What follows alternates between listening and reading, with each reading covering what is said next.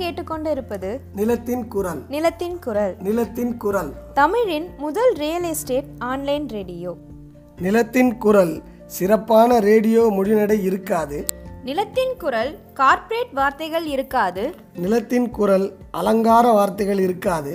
ஒரு வார்த்தையில் சொல்ல வேண்டும் என்றால் நிலத்தின் குரல் பர்ஃபெக்ட்லி இம்பர்ஃபெக்ட்.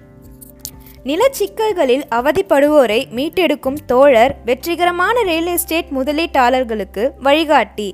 16 ஆண்டுகால ரியல் எஸ்டேட் ஏஜெண்ட், தமிழகம் முழுவதும் சுற்றி வந்து கொண்டிருக்கும் களப்பணியாளர், அனைத்து பிரிவினருக்கும் நிலங்களின் பயன்கள் போய் சேர வேண்டும் என்ற பரஞ்சோதி பாண்டியனின் லட்சிய பயணத்தில் உறுதுணையாக இருக்கும் நான் அதிர்ஷ்டலக்ஷ்மி.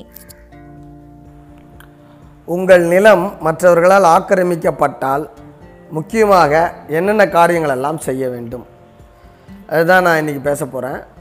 உங்களிடம் இருக்கும் அனைத்து ஆவணங்களையும் கூர்மையாக சரிபார்த்து அதில் ஏதாவது குறை இருந்தால், வேறு ஏதாவது கூடுதல் ஆவணங்கள் தேவைப்பட்டால் உடனடியாக அதனை நேர் செய்ய செயலாற்ற வேண்டும். அதன் மூலம் எதிர்த்தரப்பினரின் ஆவணங்கள் பலமுள்ளவையாக ஆக்கப்படுவதை தவிர்க்கப்பட வேண்டும்.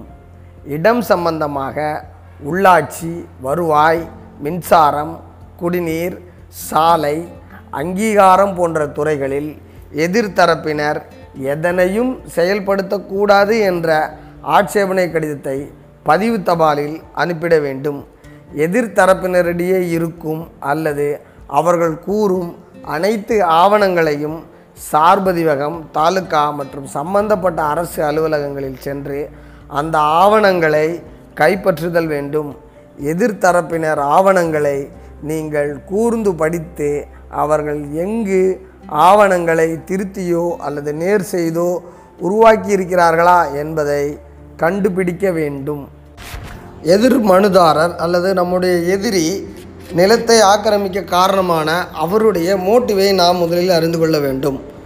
நாம் பலவீனமாக, அதாவது கல்வியிலோ அதிகாரத்திலோ அறிவிலோ அல்லது உறவினர் சுற்றாரில் இல்லாமல் இருப்பதாலோ அதனை பயன்படுத்தி கொள்ளலாம் என்று ஆக்கிரமிக்கிறார்களா, அல்லது இடத்தை விற்பனை செய்ய அல்லது கொஞ்சம் இடம் அவர்களுக்கு வழியாக தேவைப்பட, அதாவது டிமாண்ட் அடிப்படையில் அவங்களுக்கு தேவைப்படும், அப்படி ஆக்கிரமிக்க முயற்சிக்கிறார்களா, அல்லது எதிர்த்தரப்பு நில மாஃபியா கும்பலாக அல்லது தொழில்முறை ஆக்கிரமிப்பாளர்களாகவே இருக்கிறார்களா என்பதை நாம் கவனிக்க வேண்டும். மேற்படி உங்களுடைய பலவீனங்களை பயன்படுத்தி கொள்கிறார்கள் என்றால் நேரடியாகவோ தனிப்பட்ட முறையிலோ அல்லது குடும்பத்தினரோ சென்று பேச்சுவார்த்தை நடத்துங்கள். உங்கள் பகுதியில் நன்மதிப்பு உள்ளவர்களை அழைத்து செல்லலாம். அதற்கும் உங்களுக்கு கொஞ்சம் ஆளுமையும் எதிர்கொள்ளும் திறனும் இணக்கமும் கண்ணியமாக பேசும் கலையும் தான் தெரிந்திருக்க வேண்டும். இப்போது டிமாண்ட் அடிப்படையில் அவங்களோட மோட்டிவ் இருந்துச்சுன்னா அதாவது அவங்களுக்கு அந்த இடம் தேவை, அவங்களுக்கு கொஞ்சம் சதுரடி இடம் தேவை அல்லது வழி தேவை அப்படின்னா உங்களுக்கு விருப்பம் இருந்தால் நல்ல விலைக்கு கொடுக்கலாம். விருப்பம் இல்லை என்றால் பேச்சுவார்த்தையில் உங்களை நாடுபவர்கள் வந்து நிலத்தரகரே வருவாங்க. அதாவது உங்களுக்கு இடம் கொடுக்க விருப்பம் இல்லைனாலும் அந்த நிலத்தை வாங்கி கொடுக்கணும்னு அந்த பக்கம் சொல்லிட்டு வர நிலத்தரகர்களே வருவாங்க. அல்லது அந்த பகுதியில் அரசியல் உள்ளாட்சி அமைப்புகளில் தலைவர்களாக இருப்பவங்க கூட வருவாங்க. நிச்சயம் அவர்களிடம் வந்து நீங்கள் இடம் கொடுக்கலன்னா அவங்க கூட பேச்சுவார்த்தை நடத்தக்கூடாது. நாசுக்காக அவர்களை முதலில் தவிர்க்க வேண்டும். ஏனென்றால் உங்களின் பலவீனங்களை எதிர்த்தரப்பினருக்கு கொண்டு சேர்க்கும் காரியத்தை அவங்கள் செய்வார்கள். இடத்தை அபகரிக்கின்ற நோக்கம், இப்போ மாஃபியா தொழில்முறை ஆக்கிரமிப்பாளர்கள் வந்துட்டாங்கன்னா நிச்சயம் காவல்துறைக்கு விஷயத்தை கொண்டு செல்ல வேண்டும். எதிர்த்தரப்பினர் போலி ஆவணங்கள், பட்டாக்கள் உருவாக்கி இருக்கிறார்கள் என்று தெரிய வந்தால் தகவல் பெறும் உரிமை சட்டத்தில் மனு செய்து தேவையான ஆவணங்களெல்லாம் பெறணும். நில ஆக்கிரமிப்பார்கள் பெரிய பிரமுகர்களாக இருந்தால் அவர்களை விட பெரிய அதிகாரிகளை, அமைச்சர்களை சந்தித்து முதலிட வேண்டும். ஊடகங்களில் விஷயங்களை செய்தியாக்க வேண்டும்.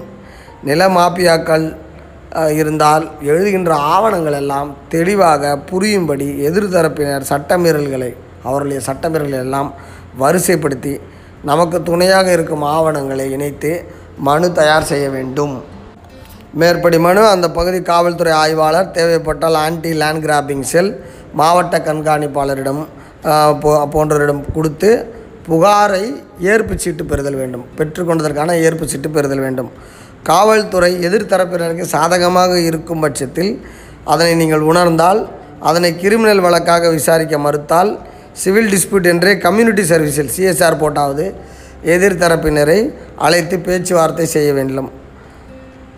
காவல்துறை கிரிமினல் வழக்காக மனு செய்யும் போது இதுபோல் வழக்குகளுக்கு ஏற்கனவே இருக்கிற ஜட்ஜ்மெண்ட்டுகளை மனுவுடன் இணைத்தால் நிச்சயம் கிரிமினல் வழக்காக எடுக்க வாய்ப்பு இருக்கிறது.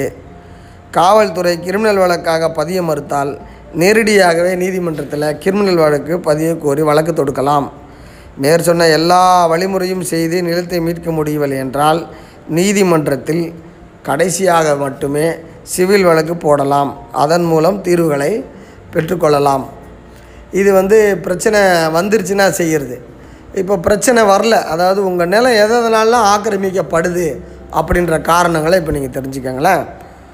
நிலத்தை விட்டு நீங்கள் வெகு தூரம் இருக்கும் பொழுது, அதாவது வெளியூர் அல்லது வெளிமாநிலம் அல்லது வெளிநாட்டில் வசிக்கும் பொழுது, நிலத்திற்கு தேவையான ஆவணங்களை ஒழுங்காக பராமரிக்காமல் இருக்கும் பொழுது, நிலங்களை அடிக்கடி பார்வையிடாமல் இருக்கும் பொழுது, பத்திரங்கள் தொலைத்தவர்களுடைய இடங்கள், ஒரே இடத்திற்கு டபுள் டாக்குமெண்ட் இருப்பவர்களுடைய இடங்கள், தவறான நபர்கள் இடங்களை பராமரிக்க நியமிப்பதால் இருக்கின்ற பிரச்சனைகள், இடத்தில் வாடகைக்கு தரமற்றவர்களை குடிவைக்கும் போது இடத்தின் விலை அதிகமாகிவிட்ட பிறகும் உங்களுடைய பத்திரத்தின் நகல்களெல்லாம் ஊரெல்லாம் சுற்றி வரும்போது, எல்லைகள் சரியாக அளக்காமல் விட்டுகின்ற நிலங்கள், கூட்டுப்பட்டாவில் இருக்கும் நிலங்கள், நீள அகலம் குறிப்பிடாமல் இருக்கும் கிரைய பத்திரங்கள் உள்ள நிலங்கள், காணிக்கல், எல்கட், பென்சிங் போன்றவை செய்யப்படாமல் இருக்கும் நிலங்கள், ஸ்டாட்டிக் அசட்டுகளை டைனமிக் அசட்டுகளாக மாற்றாமல் இருக்கின்ற நிலங்கள் போன்றவற்ற காரணங்களால்